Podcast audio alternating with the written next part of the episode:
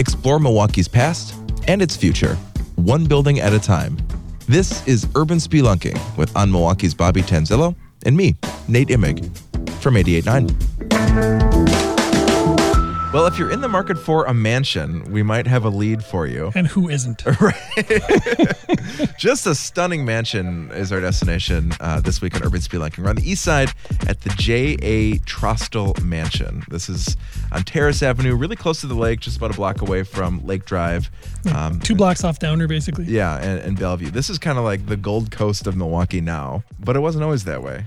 No, actually, when they built this house at the dawn of the 20th century, people thought he was nuts because it was so far out of town. Like North Avenue was called North Avenue because that was it. That was it. There'd be dragons, you know, above that. Um, and so he built this house, and people thought he was crazy, and he put in gas fixtures and light and electric light fixtures, but he couldn't use the electric light fixtures because there was no electricity yet in that part of town, yeah. while there was in other parts. And there weren't even really graded streets. There were like I guess there were platted streets, like plans for where they were going to go. Mm-hmm. But he reportedly had the road graded up to his driveway. Like he took it upon himself to to do some of the road work just to be able to get to and from his house. Yeah. And um, we, will talk about this a little bit later on, but uh, the process to move them in was quite the story so this building, I when I saw the picture, Bobby, in the article, I was like, I, have definitely seen that mansion. It is gorgeous inside and out, and it really speaks to just like the the craftsmanship, just the the very best of the best when this building was oh, when this yeah. house was being built. Yeah, it's incredible. I mean, it, it's beautiful on the outside, but even on the inside, there's some incredible stuff. Three stories. Um, it's got like gargoyles and a tower and mm-hmm. I mean it's just it's everything you would think of when you think about uh, exquisite mansion from this era. Yeah, and on the front there's a gable that looks a whole lot like part of the city hall tower too. So I, it's just really incredible. So they had a mansion. But who were the Trostels? How did they? Where did the this? money come from? Yeah, how did they asking? build this mansion? Yeah. The money came from tanning hides. Literal tanning of hides. Yes, making leather. The wow. Trostels were uh, Gustav, who built the house. His dad started the the tannery, which was one of the biggest in Milwaukee, which and Milwaukee at the time was one of the biggest tanning cities in the world. And so he got his money from working in his dad's business, and actually just around the time he built the house, he took over. Um, and it's interesting because one of the architects of the house was then hired as like secretary of the company too. So this part of the city, as we know, uh, was really undeveloped, and the Trostels come and build this huge mansion and as we mentioned, there weren't there weren't roads. There right. of course weren't cars. And the move-in process sounded like it was quite the uh, the task. Yeah, I think because these roads weren't paved, they had a horse and carriage trying to bring their piano in, but it was all muddy, and so the the carriage got mired in the mud. They had to bring in a bigger horse and carriage to move the piano the rest of the way. But Trostel was really sort of forward thinking. I mean, he that neighborhood in no time was booming. Yeah. You know, by by the 20s, you know, it's built all the way up to to UWM. So he really was ahead of that curve. Nonprofit Radio Milwaukee is brought to you by you. A membership contribution is your personal commitment to music and to Milwaukee.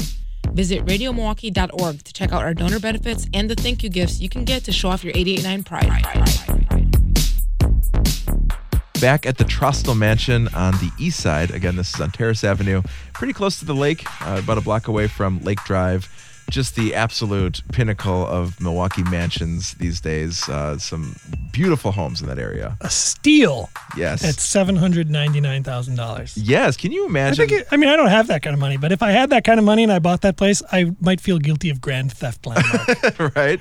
And you made the comparison, like, uh, you know, one of the things about Milwaukee is the real estate market is a bit more forgiving, and yeah. uh, you compare that to New York City. Right. What could you buy in New York City for eight hundred thousand dollars? Right. Parking like a cardboard box. I don't know. Maybe a parking spot, right? And uh, as we mentioned, I mean, this is like a, a beautiful three-story, uh, just stunning mansion. Yeah, it's incredible, and it's you know prominently placed, and it's got lake views out of some of the windows. Um, now it's been carved up into three separate units. Like the first floor and the basement are one unit, the second floor is another, and then the third floor, where that ballroom used to be, is also an apartment. That to me is just like, wow, they really must have been wealthy if they had a third floor ballroom just right on site. It was good to be the Trostels, I guess. Right. Where do you keep your ballroom?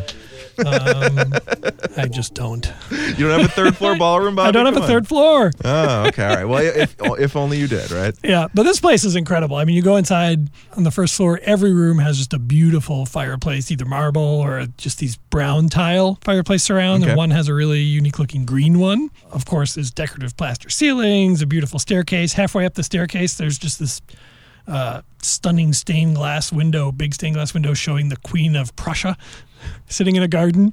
And what was the significance of that? Well, they must have been Prussian, yeah. you know.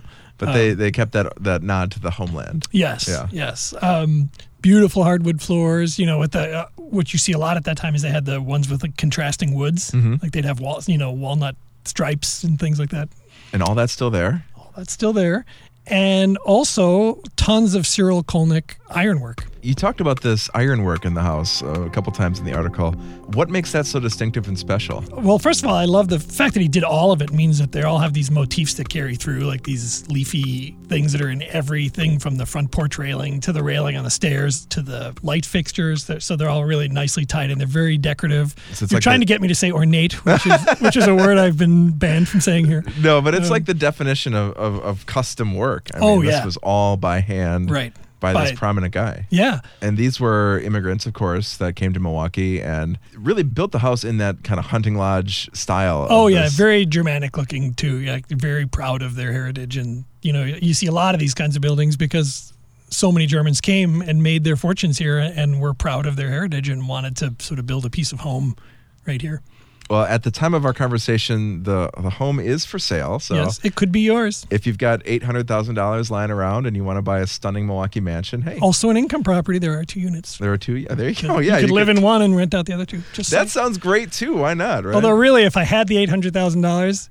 I'd evict everybody. That's, I'm sorry. I'd give you plenty of time to find a new place, um, and open it up again. Wouldn't that be great if you could afford to do that? oh my goodness! Just I just want to walk through the place. You I just want my ballroom. yeah, we got to work on that. Again, this was the uh, Trostel Mansion on Terrace Avenue. Lots of pictures right here at radiomilwaukee.org. And make sure you read Bobby's complete story. He digs much more into the, the architects, the family, and much more about this mansion. Podcast here on 88.9 produced by Kenny Perez. Handcrafted Sonic inspiration comes from the License Lab with support from On Milwaukee and, of course, your membership. You can subscribe to this podcast and all of 889's podcasts at radiomilwaukee.org slash, you guessed it, podcasts. Well, Bobby, thank you. Thank you, Nate. And we'll see you next week.